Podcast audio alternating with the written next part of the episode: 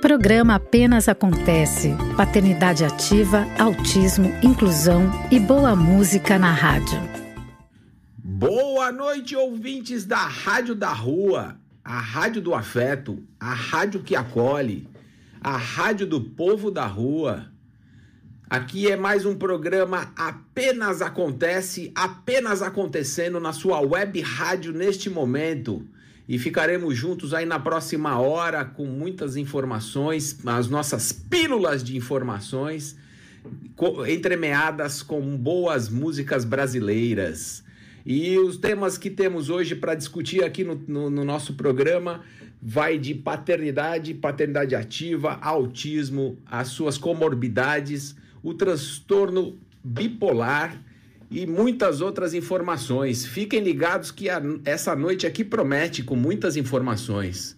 E eu também queria comunicar que a partir de hoje e nas próximas semanas nós vamos estar fazendo entrevistas com várias pessoas que são ou são ativistas ou são pais de filhos com, com autismo, com, com alguma comorbidade, para a gente apresentar aqui outras realidades, para a gente trazer novas visões aqui para todos poderem ampliar a sua consciência.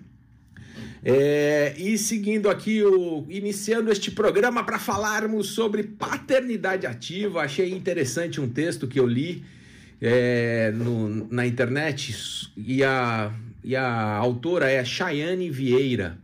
Então ela fala um pouco sobre a maternidade, a paternidade, e eu achei interessante aqui alguns trechos sobre paternidade ativa. Ela diz: leia, estude, se preocupe. Eu estou em dezenas de grupos sobre cuidados dos filhos e a maior parte das pessoas ativas nesses grupos são mulheres. Quem estuda sobre qual é a melhor forma de alimentação ou melhor pedagogia para a escola ou sobre o melhor sling para comprar é sempre a mãe. E o pai é tão responsável quanto a mãe por isso. Acredite em mim, não tem nada de mais raiva numa mãe do que passar semanas lendo sobre algum tema de cuidado do filho e o pai leigo no assunto chegar com uma opinião sem fundamento. Então estude. Criar um filho é foda, exige estudo e aprendizado. Criar um filho é mais do que ser presente. É super importante que o pai troque fraldas e brinque com seu filho, mas tem várias tarefas chatas que quase sempre acabam ficando com a mãe. Criar um filho é pensar se tem fralda até o final do mês, se os sapatos ainda estão servindo, se já olhou a agenda da escola, se as vacinas estão em dia. Isso é dever do pai também. Parecem coisas pequenas, mas as mães acordam e vão dormir pensando nisso. Porque essas tarefas raramente são divididas e isso é uma sobrecarga mental nas mentes delas. Converse com outros pais sobre paternidade ativa pode ver que é só duas mães se juntarem que já começam a conversar sobre que leite o filho toma ou em qual pediatra ele vai. Quase todas as vezes que eu vi pais conversarem, os filhos eram um assunto quase inexistente. Homens, conversem com outros homens sobre a paternidade. Aposto que vocês também têm muito que aprender uns com os outros. É, e por incrível que pareça, tem homem, homem que ainda não sabe que ser pai é mais do que comprar fralda. Ele precisa que outros homens mostrem que é mais do que isso. E outra coisa, políticas públicas são pensadas quando um segmento da sociedade se organiza para exigir direitos. Se vocês acham injusto uma licença paternidade de cinco dias, por exemplo, precisam se organizar para que isso mude. Paternidade também é política. Grupo de mães organizados tem aos montes, já de pais, nunca vi. São vocês que vão mudar isso. Eu quis colocar esse texto aqui para dar esse alento e, e, e, chamar a atenção dos pais do sofá que neste momento a, a, gente precisaria discutir melhor mesmo todas essas coisas e parar de ficar no, no canto sentado no sofá acomodado esperando as coisas acontecerem falando que sempre foi assim.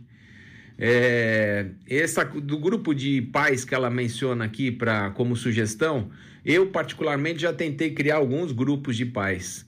A gente não vai nem até o terceiro dia com informações, troca de informações. No começo todo mundo fica feliz, mas depois ninguém quer muito trocar de assunto de criação, de cuidados, de dificuldades nos cuidados e tudo mais é, realmente é um tema que fica escondido na nossa sociedade, não falado, né? E por isto, esta oportunidade de falarmos aqui no Apenas Acontece, esse, essa parte, né? Deixar realmente aberto aqui para os homens pensarem, refletirem de uma forma tranquila no acalanto do seu lar. E vamos seguir com o programa. E vamos abrir o nosso programa Apenas Acontece com boas músicas. Vamos iniciar nossa playlist brasileira. E é o nosso início da playlist aqui é uma é um pedido de um ouvinte muito querido que estudou comigo lá em São Carlos, Ailton. Ele semana passada ele estava escutando o programa, é, se emocionou aí também, tocou nele várias questões que a gente conversou sobre a, a paternidade e as, e as questões que a vida nos traz, as surpresas que, as, que a vida nos traz, e a gente tem que tirar força lá do nosso fundo, sabendo que Papai do Céu tá dando a mão para nós, né? Ailton, muita força para ti aí, querido. Nós estamos juntos aí, muito bom ter a sua audiência privilegiada aqui nesta noite. Então vamos escutar a música que você pediu, Céu de Santo Amaro com Flávio Venturini e Caetano Veloso.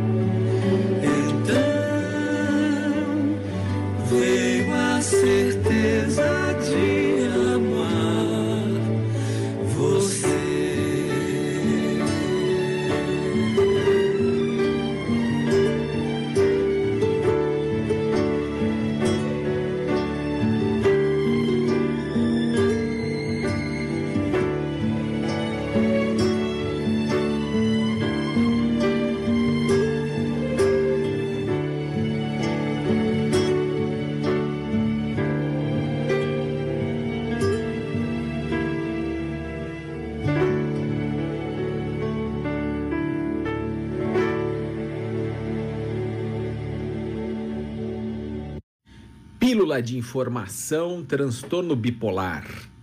Ah, vamos agora para a nossa sessão para falarmos um pouquinho mais sobre o transtorno bipolar.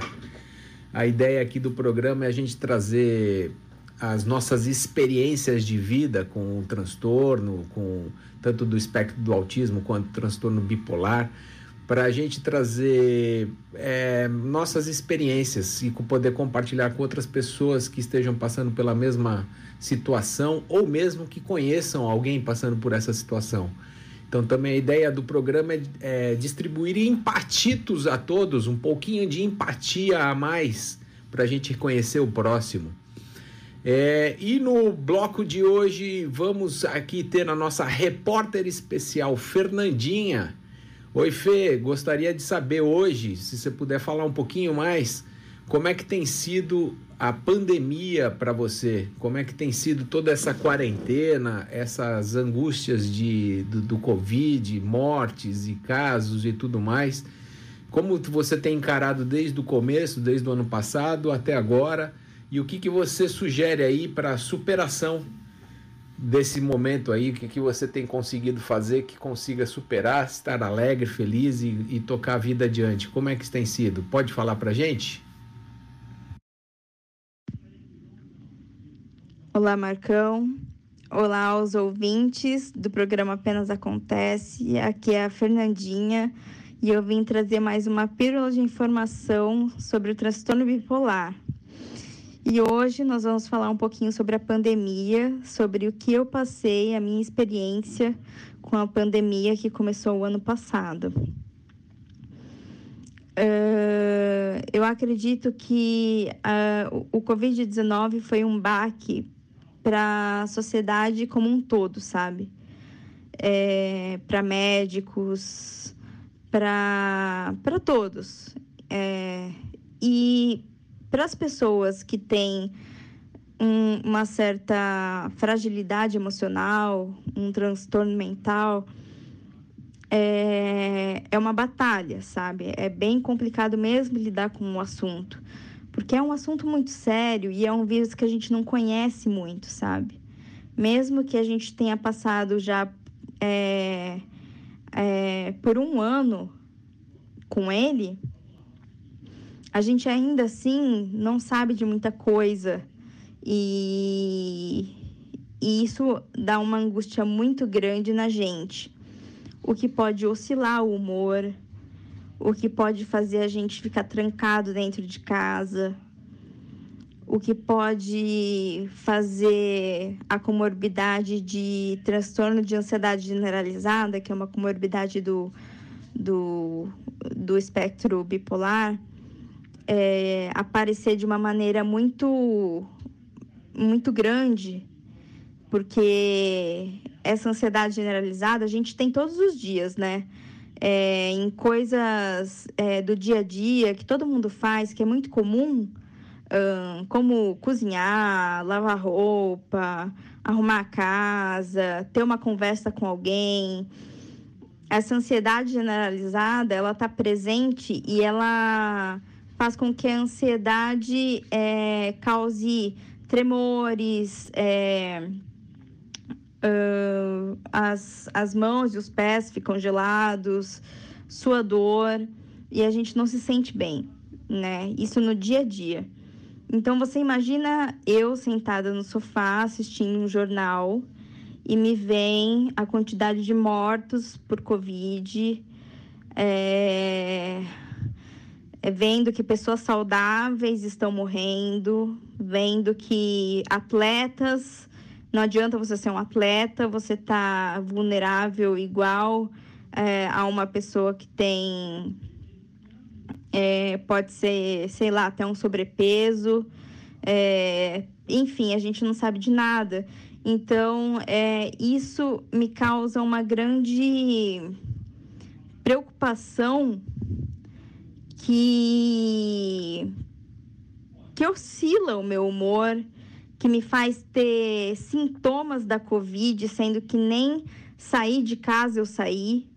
Quando se fala no assunto do Covid, meu nariz já escorre, eu já tenho dor de cabeça, enfim, é, são muitos. É muito psicológico mesmo, sabe? A gente tem muito medo de doença, um medo exagerado de doença. E, e numa pandemia, isso é sufocante, chega a sufocar. Então, uh, o lado bom disso tudo é que eu não saio de casa, mas quando eu saio, eu saio com as, é, os equipamentos redobrados, sabe? Eu saio, eu, eu peco pela, pelo excesso, sabe? Pelo excesso de, de álcool gel, por, coloco um face shield, coloco uma máscara. Só falta eu andar igual aos médicos dos hospitais ali que ficam na linha de frente, sabe? Isso é o lado bom, porque eu sei que ali eu estou muito protegida. Mas de resto, é, eu, o que eu faço para que eu não enlouqueça é, junto com os sintomas e que eu não tenha oscilação de humor e nem que essa comorbidade de, trans, de transtorno de ansiedade generalizada ela se ela ela invada o meu corpo, é, não sentar na frente da televisão e ficar assistindo, procurando dados, procurando informações de Covid-19. Claro que a gente tem que estar sempre antenado a algumas coisas, mas a informação demais na nossa cabeça, ela é. Ela adoece, sabe? E ela desequilibra quem tem o transtorno de humor bipolar e quem tem a ansiedade generalizada.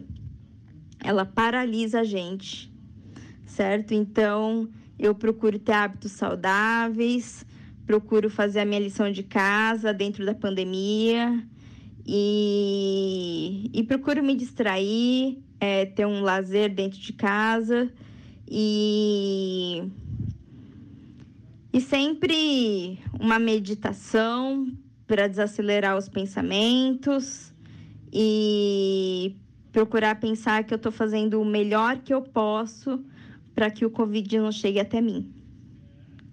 É isso, Marcão. Um grande beijo para você. Até a próxima, pessoal.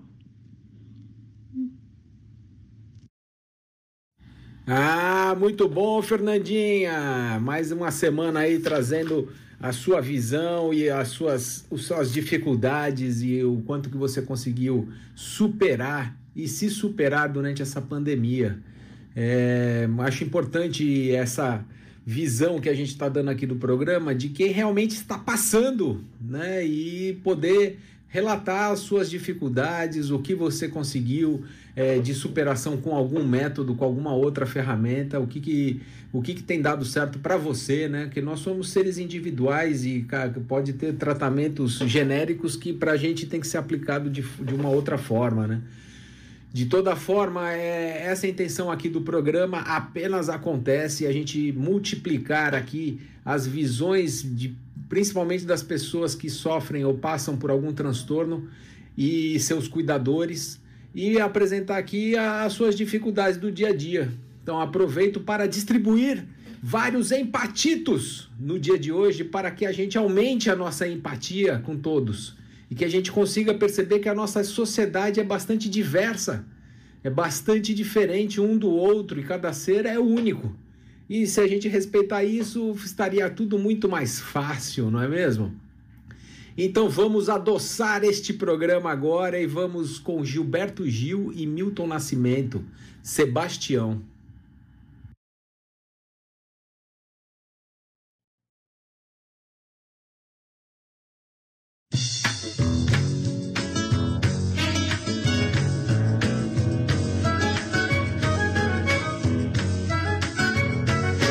Sebastião, Sebastião, diante de tua imagem, tão castigada e tão bela, penso na tua cidade, peço que olhes por ela. Sebastião, Sebastião,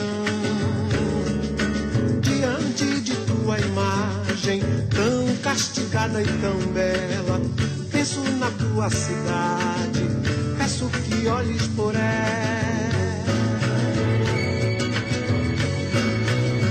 Cada parte do teu corpo, cada flecha envenenada, fechada por pura inveja. É um pedaço de bairro, é uma praça do rio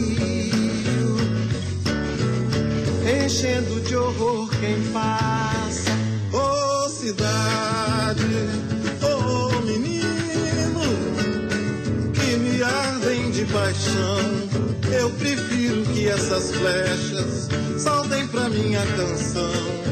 Livrem da dor, meus amados. Ô oh, cidade, ô menino, que me ardem de paixão. Eu prefiro essas flechas saltem pra minha canção, livrem da dor meus amados.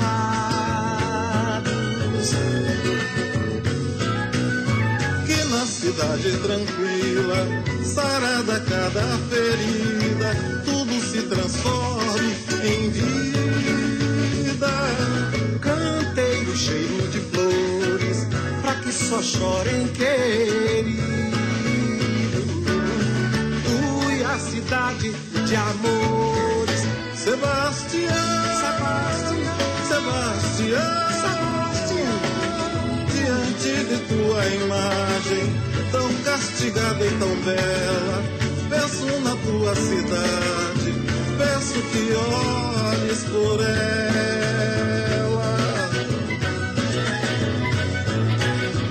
E na cidade tranquila, sarada cada ferida, tudo se transforme em vida. Canteiro cheio de flores, pra que só chorem, querido. Tu e a cidade de amores, Sebastião, Sebastião. Diante de tua imagem, tão castigada e tão bela, penso na tua cidade, peço que olhes por ela, Sebastião, Sebastião, Sebastião, diante de tua imagem, tão castigada e tão bela, penso na tua cidade, peço que olhes por ela.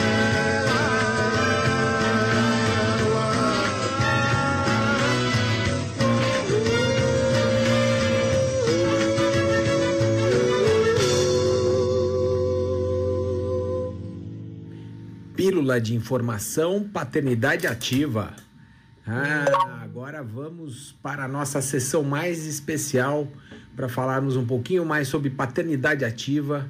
E essa sessão é mais especial que temos um convidado para conversarmos aqui, dialogarmos, trazer outras ideias também sobre o tema.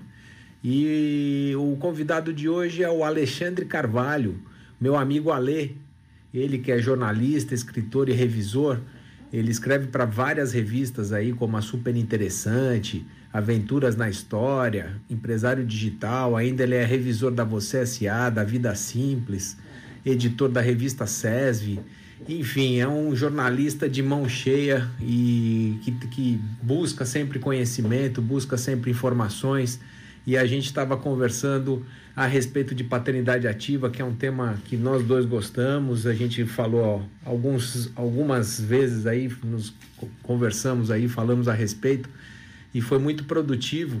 E eu quis trazê-lo aí exatamente para trazer esse ponto de vista dele, né? essa forma que ele foi vem desenvolvendo essa a paternidade ativa no, no dia a dia e no seio da, da família dele.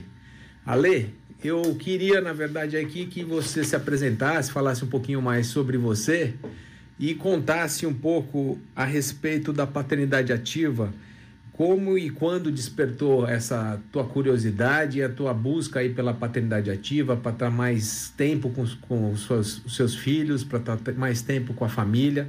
E, e o que você conta aí para gente que você percebeu que ganhou em relação a essa mudança da, com a paternidade ativa, na relação com a sua esposa, com os filhos, como que foi? Você pode contar para gente?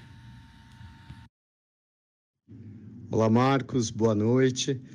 Muito obrigado pelo convite, é uma felicidade participar aí de um programa tão legal quanto o seu. Eu acho que você já me apresentou muito bem aí, com meu trabalho de jornalista. Eu também sou autor de dois livros de jornalismo histórico, um sobre é, como a inveja mudou a história do mundo, que saiu pela editora Leia, e um sobre as teorias de Freud, que saiu pela, pela editora Abril. Coincidentemente, nos dois anos em que eu lancei livro, minhas duas filhas nasceram. E estou até pensando em não escrever mais livro, porque não temos mais planos de ter um terceiro. Agora, respondendo a tua pergunta, Cara, eu acho, eu passei por uma grande transformação, é, mudou o homem que eu sou, e eu acho que eu, quem não exerce essa paternidade ativa, quem deixa tudo nas costas da mulher não passa por essa transformação, né?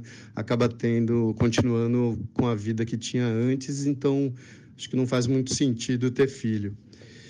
Cara, a paternidade ativa nasceu em mim quando eu acho que antes mesmo de eu ser pai, quando minha mulher começou a pesquisar sobre parto humanizado e decidiu comigo, né, partilhando essa decisão por esse tipo de parto. O parto humanizado, é, para quem não conhece, é, é, um, é um tipo de parto em que a mãe é protagonista do processo, sabe, com as suas decisões prevalecendo sobre intervenções médicas desnecessárias, assim algo que é valioso num país tão marcado pela violência obstétrica, por cesáreas desnecessárias. É, por exemplo, a criança já fica com a mãe depois que nasce, não vai para um berçário. É um processo que questiona medicações que o hospital impõe para a criança, provocando, às vezes, um sofrimento desnecessário do bebê. E nesse processo aí eu participei de palestras e cursos e tudo isso foi dentro de um aprendizado que favorece a, a parceria do pai nesse projeto maluco que é cuidar de uma criança. É, isso foi muito importante para mim, sabe? Eu segui isso ao longo dos anos é, de querer ser um parceiro na criação das minhas filhas e não um ajudante da minha esposa, né? Acho que isso é o básico da paternidade ativa. Você se vê como um parceiro e não alguém que ajuda quando pode. Mesmo assim, Marcos, eu me considero um pai em construção, sabe? Mesmo já tendo uma filha de cinco anos. Por que, que eu disse isso? Porque a nossa sociedade, que é predominantemente conservadora, sempre passou uma ideia de família ideal, aquela na qual a mulher é alguém que nasceu para ser mãe e o homem é alguém que nasceu para trabalhar, para colocar dinheiro dentro de casa. A sociedade estimula na mulher, né, desde menina, a impressão de que ela veio ao mundo para ser mãe, como se fosse a sua maior função. É, e aí que colocar a mulher nessa figura central de cuidadora acaba excluindo uma divisão, sei lá, saudável dos cuidados parentais, né? É, uma das questões, eu acho que do impacto do machismo sobre os homens é a gente não falar sobre paternidade. Você pensa que 80% dos homens se tornam pais biológicos em algum momento da vida. E mesmo assim, eles não falam sobre o assunto. A gente não fala sobre o assunto. E por que, que a gente não fala sobre paternidade? Porque homens não foram educados para expressar emoções, né? Sendo que ter um filho é um bang jump de sentimentos, né? Se a mãe de criança pequena, por exemplo, encontra as amigas para tomar um vinho, há uma grande chance dessa conversa girar em torno dos filhos de cada uma. E se o pai dessa mesma criança pequena encontra os amigos, a gente sabe que é maior a chance da conversa ficar em temas como futebol e trabalho, né? E eu sei que eu sou fruto dessa cultura, apesar de tentar ir na contramão dela, né? Então, por isso que eu digo que eu ainda estou aprendendo. Eu vou dar um exemplo, né? No Brasil, se um homem já divide as tarefas é, relacionadas às, às crianças, como dar as refeições, fazer dormir, dar banho, ele já está melhor que a grande maioria dos pais. No entanto, a paternidade ativa, cara, não se resume a isso. Minha esposa, e aí é que eu acho que eu estou ainda num processo de evolução, ela carrega a maior parte da carga mental desse verdadeiro trabalho de gestão que é cuidar das crianças. E eu sei que eu estou atrás nisso. Então, é saber a hora de dar remédio, é pesquisar um melhor pediatra, é pesquisar que tipo de escola você quer ter para seus filhos. E nisso eu posso dizer que eu me envolvi muito, assim. É pensar na rotina das crianças, é, não só nos afazeres, né? Hoje, quando as em tempo que as mulheres também estão no mercado de trabalho, você não pode deixar essa carga mental, essa gestão toda nos ombros dela. É, tem um exemplo legal, eu entrevistei para uma revista que você citou, Empresário Digital, a CEO da Adidas no Brasil. Foi a primeira mulher que assumiu a presidência de uma, de uma, da Adidas na história assim da, da marca, que é uma das maiores marcas aí de, de, de calçados esportivos, de roupas esportivas, né? Ela, além de CEO, ela atua como conselheira da TIM e da BRF, que é daquelas marcas Sadi e Perdigão, pratica corrida quase todos os dias, joga tênis e cuida de quatro filhos. E falei, nossa, como você consegue tudo isso, né? E ela me falou assim que num dia ela estava conversando com o presidente de uma empresa e esse presidente estava dizendo quanto ele era bacana tal. E ele falou, pô, é, eu dou um tempo para as minhas funcionárias para elas levarem o filho do médico, para buscar no colégio. E a CEO falou, falou para ele, pô, isso é bacana. Mas você também não dá esse tempo para os homens levarem seus filhos ao colégio, à escola? Ele estranhou, né? Disse, pô, já dou para as mulheres, estou fazendo bastante. Eu falei, pô, mas os homens precisam desse tempo também, para que as mulheres possam trabalhar, né? A sociedade precisa ver os papéis de homens e mulheres como iguais, para que elas possam ter as mesmas oportunidades no trabalho. Então, você tenta tirar a cabeça do machismo que ainda reina na sociedade brasileira, isso já é um grande passo para exercer sua paternidade ativa, né? É, e eu estou nessa nesse caminho, eu me considero um, um, um pai em construção, sabe? A paternidade ativa, cara, eu acho que exige permanente reflexão, desconstrução da figura de homens criados nesse, nessa sociedade que a gente tem, muita proatividade, além de companheirismo, né? Porque esse projeto, afinal de contas, foi feito a dois, não é um projeto solo da mãe pelo menos quando, é, quando envolve um pai, quando, quando ela quer que envolva um pai, né? Então, para mim, foi e tem sido um aprendizado constante, cara. Eu ah, é, dou uma dica aí para os seus é, ouvintes de seguir o Instagram do jornalista Tomás Dotti, que chama Papo de Pai, que trata justamente de paternidade ativa. Eu acho que tem muitas lições legais ali para gente. Tá bom? Cara, mais uma vez, obrigado aí. É um prazer falar contigo. E tudo de bom. Muito boa noite, ouvintes. Até mais. Ô, Ale, que especial, rapaz. Gostei muito aí dessa sua, sua resposta completa aí, mencionando aí as suas dificuldades desde o início de ser pai e depois com as duas meninas aí, ó, o tanto de mudança que você vem apresentando e tra trazendo para sua família também, né? Então, quem, quem tem mais a ganhar são as meninas da sua casa, não é mesmo? Ale, muito obrigado. É, a gente vai ter outros momentos aqui, com certeza. Espero poder contar contigo aqui para a gente debater um pouco mais sobre paternidade ativa. E a ideia aqui é a gente trazer outros exemplos. Eu tenho trazido bastante textos, informações, passadas e agora também vamos compartilhar outras visões, outras maneiras de ver a vida e ver a paternidade de uma outra forma, de um outro prisma. E o quanto isso está trazendo de benefício. Então a gente pode trazer na real, né? Realmente o que está sendo feito e o que os, os ganhos conquistados, né? Tenho muito orgulho aí de você, viu, Ale? Parabéns aí pela sua por, por ser esse pai aí tão querido e participativo. Tenho certeza que as meninas estão felizes. E por falar em felicidade, vamos para frente agora com uma música. Vamos com a nossa playlist brasileira Dias Melhores com J Quest.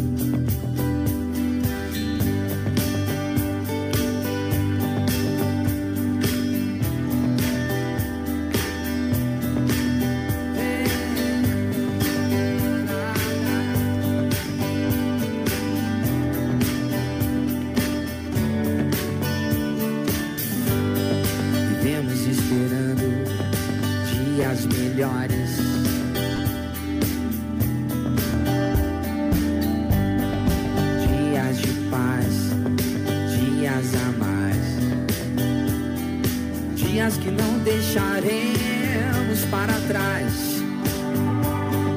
Oh, oh.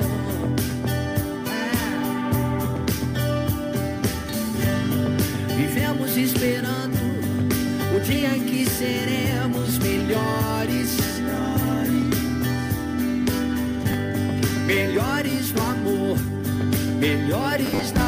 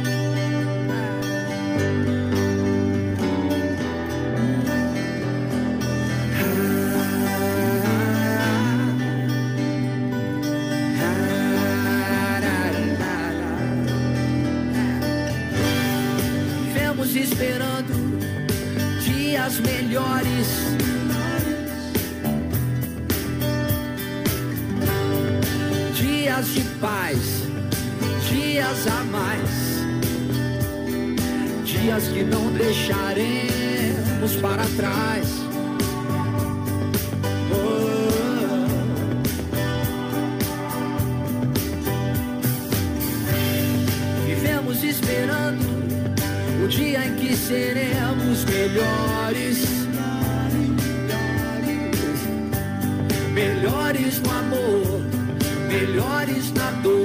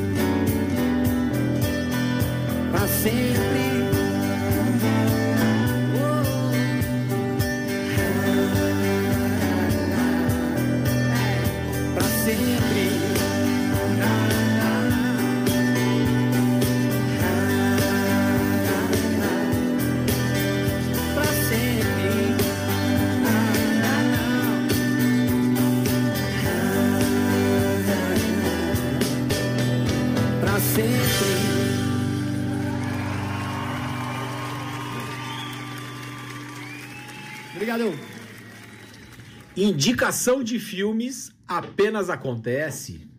Ah, e esta semana temos a indicação de filmes. Semana passada falamos de séries e esta semana vamos sugerir um filme para vocês com temas relacionados aos temas debatidos aqui no programa.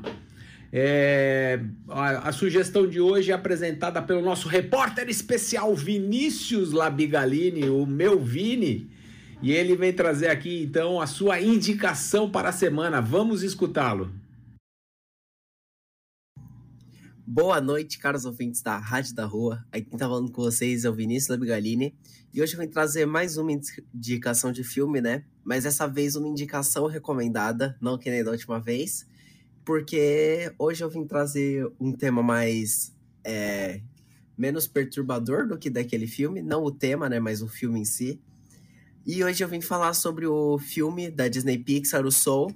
Que a Disney Pixar vem trazendo esses filmes infantis com umas temáticas muito legais, como o Viva a Vida é uma Festa, que fala da vida pós-morte da cultura mexicana, o Divertidamente, que personifica nossas emoções e sentimentos, que é incrível também.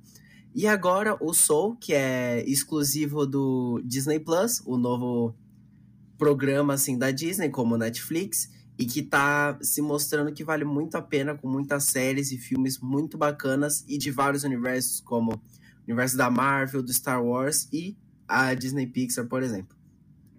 O Soul ele retrata de um assunto muito importante que é sobre o pré e a pós-ida, que hoje ninguém tem certeza, não existe comprovação de nada. E é um dos motivos da fé existir, de saber o, o que vai ter depois e antes da vida, né? E ele exemplifica de uma maneira muito legal e todo o contexto assim do filme é muito bem elaborado e é muito divertido para as crianças também, obviamente, mesmo sendo um tema muito adulto. Então, eu recomendo que todos vejam. Só está disponível no Disney Plus, infelizmente. Mas se você quiser alugar o, é, o Disney Plus você não só para assistir o filme, você vai acabar vendo outras coisas porque tem muito conteúdo legal. É isso, se cuidem e aquele abraço. Ah, muito bom, Vini. Falando com muita alma sobre o Soul. Ah, bem bacana aí a sua sugestão, sua indicação. Eu já assisti, então por isso que também estou mencionando aqui que é, realmente vale a pena assistir esse, esse filme desenho da Disney Pixar. É, coloca a gente aí na situação de reencarnação, sobre, falando sobre alma, é, de uma maneira bem leve, tranquila, bacana e vale a pena mesmo. Muito obrigado, Vinícius Labigalene. E seguindo nossa playlist brasileira, vamos escutar agora Kid Abelha, na rua, na chuva, na fazenda.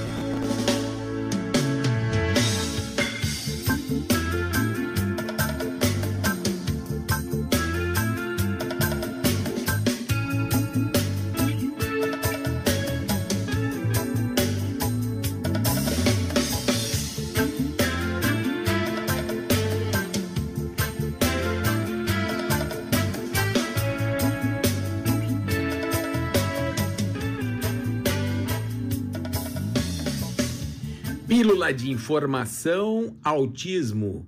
Ah, e vamos aí para a nossa resenha semanal sobre autismo. E hoje a minha esposa Rebeca está vindo aqui falar, falar sobre esse assunto e com um tema em vista da pandemia, do isolamento social. Qual a consequência, quais as dificuldades encontradas pelos autistas e por suas famílias, é, ela coloca aqui uma análise aí dessa, desse um ano de isolamento que estamos passando e como isso compromete a todos e, em particular, dos autistas e seus filhos. Vamos acompanhar a sua resenha. Boa noite, eu sou a Rebeca Almeida e venho mais uma vez conversar um pouco com vocês no Apenas Acontece na nossa Rádio da Rua. Hoje eu vou falar um pouco sobre o isolamento social, coisa chata que a gente está vivendo já há mais de um ano. Parecia que iam ser 15 dias, depois 40 e foi ficando, né? E a discussão que eu quero ter hoje é sobre o isolamento social da pessoa autista e da família dela.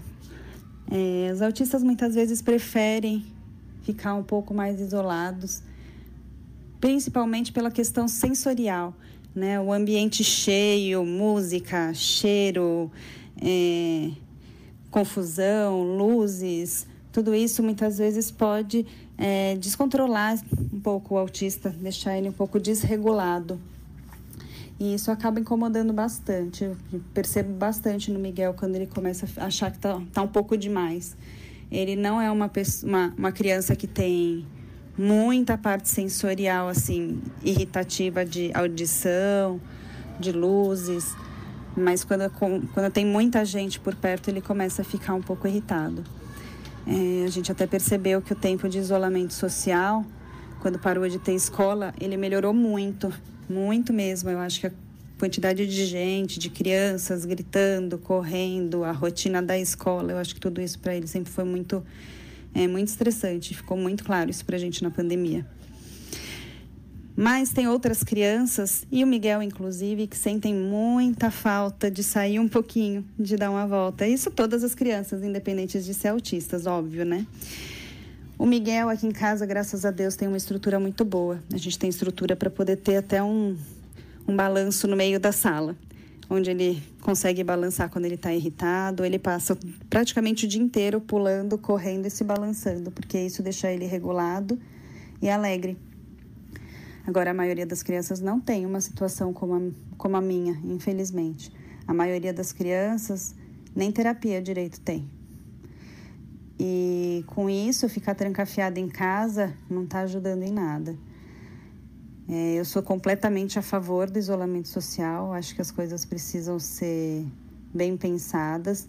Acho que a volta às aulas tem que ser bem pensada, bem organizada, os professores vacinados, porque eles também têm família e eles também têm direito a serem protegidos. A questão não é só as crianças pegarem e passar para as famílias delas. Tem um profissional trabalhando ali. É, então, eu acho que tudo isso tem que ser bem pensado, como está sendo feito agora.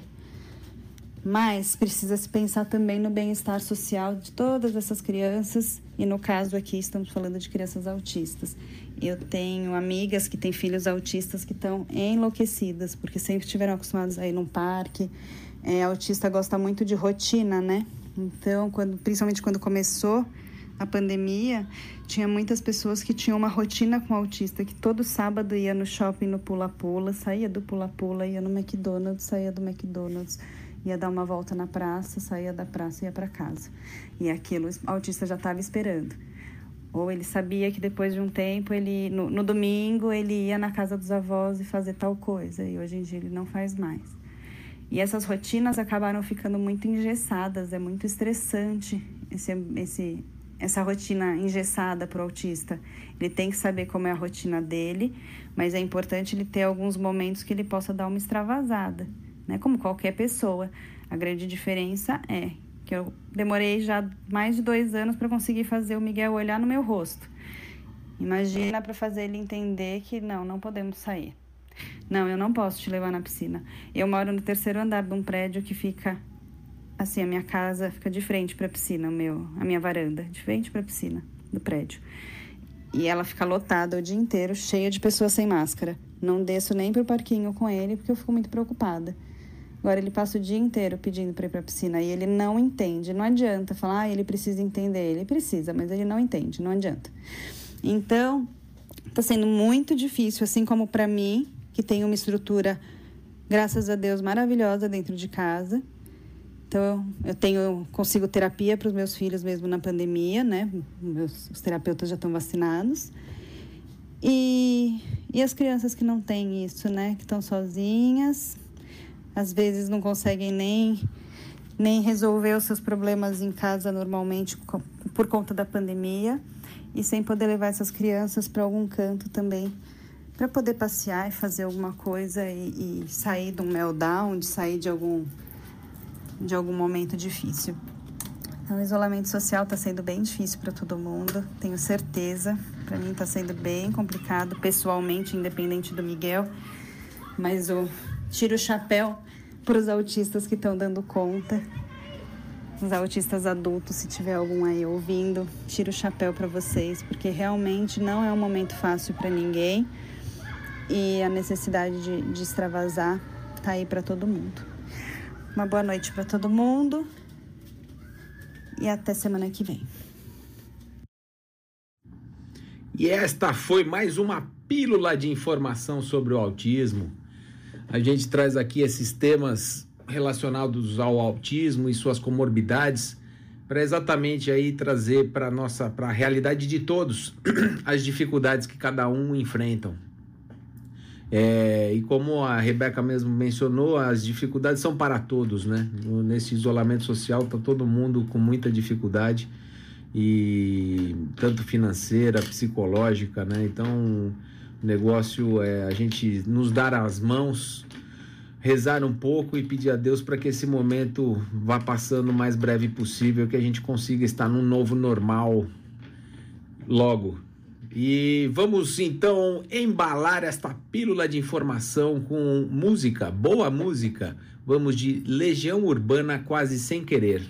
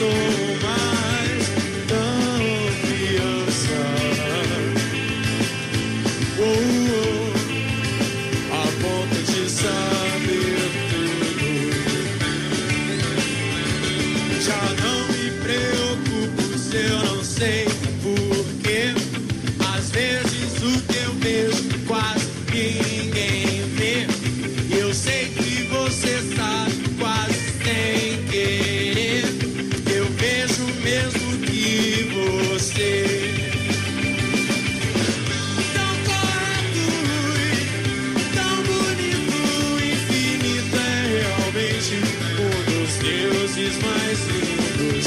Sei que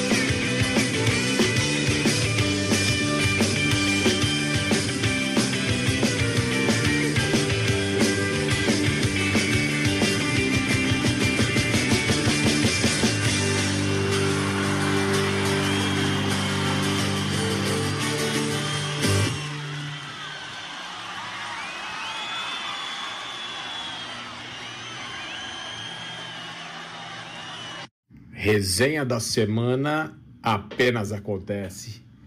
É, agora chegou aquele nosso momento para refletirmos sobre as, as, as, principais notícias da semana e a gente trazer aqui um apanhado sobre o principal assunto aí que a gente identificou, que vale a pena a gente discutir, conversar. Eu acho que todo mundo já tem alguma opinião também, já soube do caso.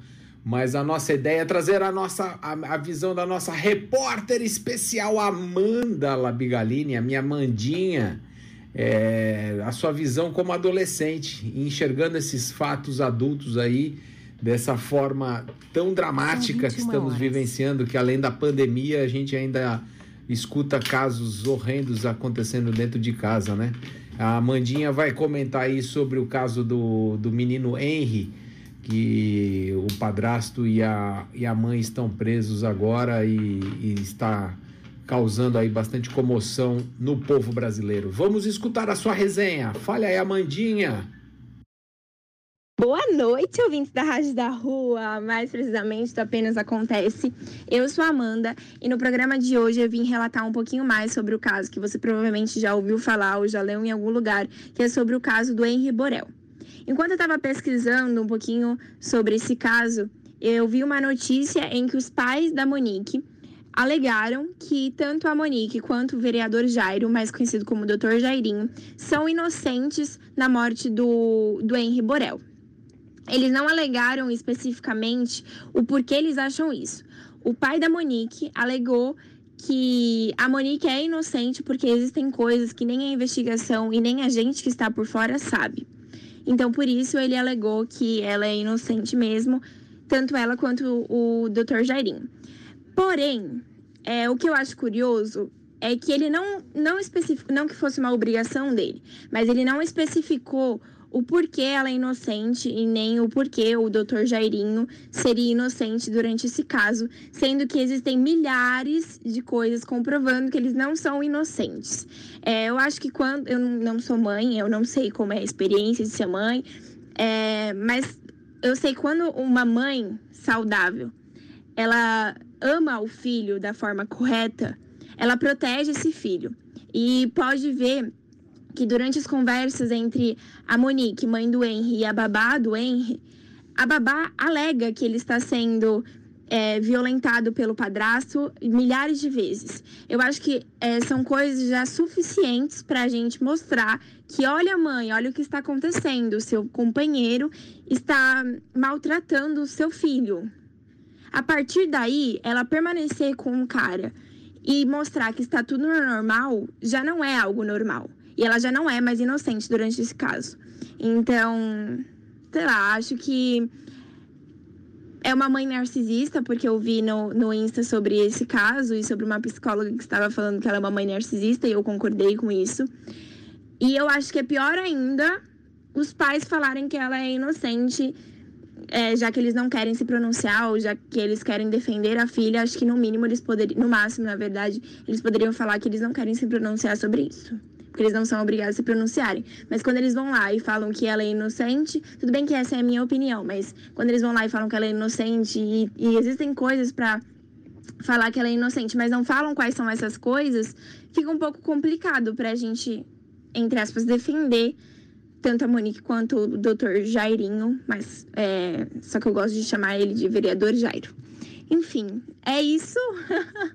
Vamos ouvir agora uma música leve. Ah, boa, Amandinha. Obrigado aí por sua resenha, por sua visão aí sobre esse assunto que realmente está pipocando nos noticiários e uma tragédia, né? Uma é, me dá angústia só de ver o caso, né? De tentar entender o que pode ter acontecido, enfim, muito difícil, né? Em vista de toda a tragédia que a gente já vem enfrentando com Covid, com quase 4 mil mortos brasileiros mortos por dia, é uma, mais uma outra tragédia que, pelo amor, né? Mas vamos seguindo com fé, com otimismo, olhando para frente com bons olhos e que a gente esteja progredindo e todos do nosso lado venham junto, né?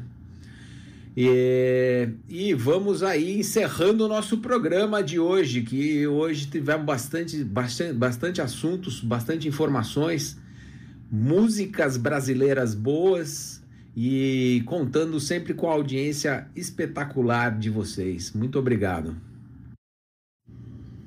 É isso aí, pessoal. Terminando aí o programa com uma excelente música, ótimas informações, comentários, participações especiais. Gostaria de agradecer a todos os ouvintes que estiveram conosco até agora nessa nesta noite de segunda-feira. Desejando a todos uma excelente semana e esperando vocês no próximo programa, na próxima segunda-feira, às 8 da noite. Uma boa noite. A Rádio da Rua veio para trazer o som, o ritmo e a realidade de quem está nas trincheiras, no fronte do que acontece na vida social. É a Rádio do Papo Reto para fortalecer o som da cidadania, do povo de rua e do povo da magia. A rádio que vai falar do que afeta o corpo, a alma e o coração.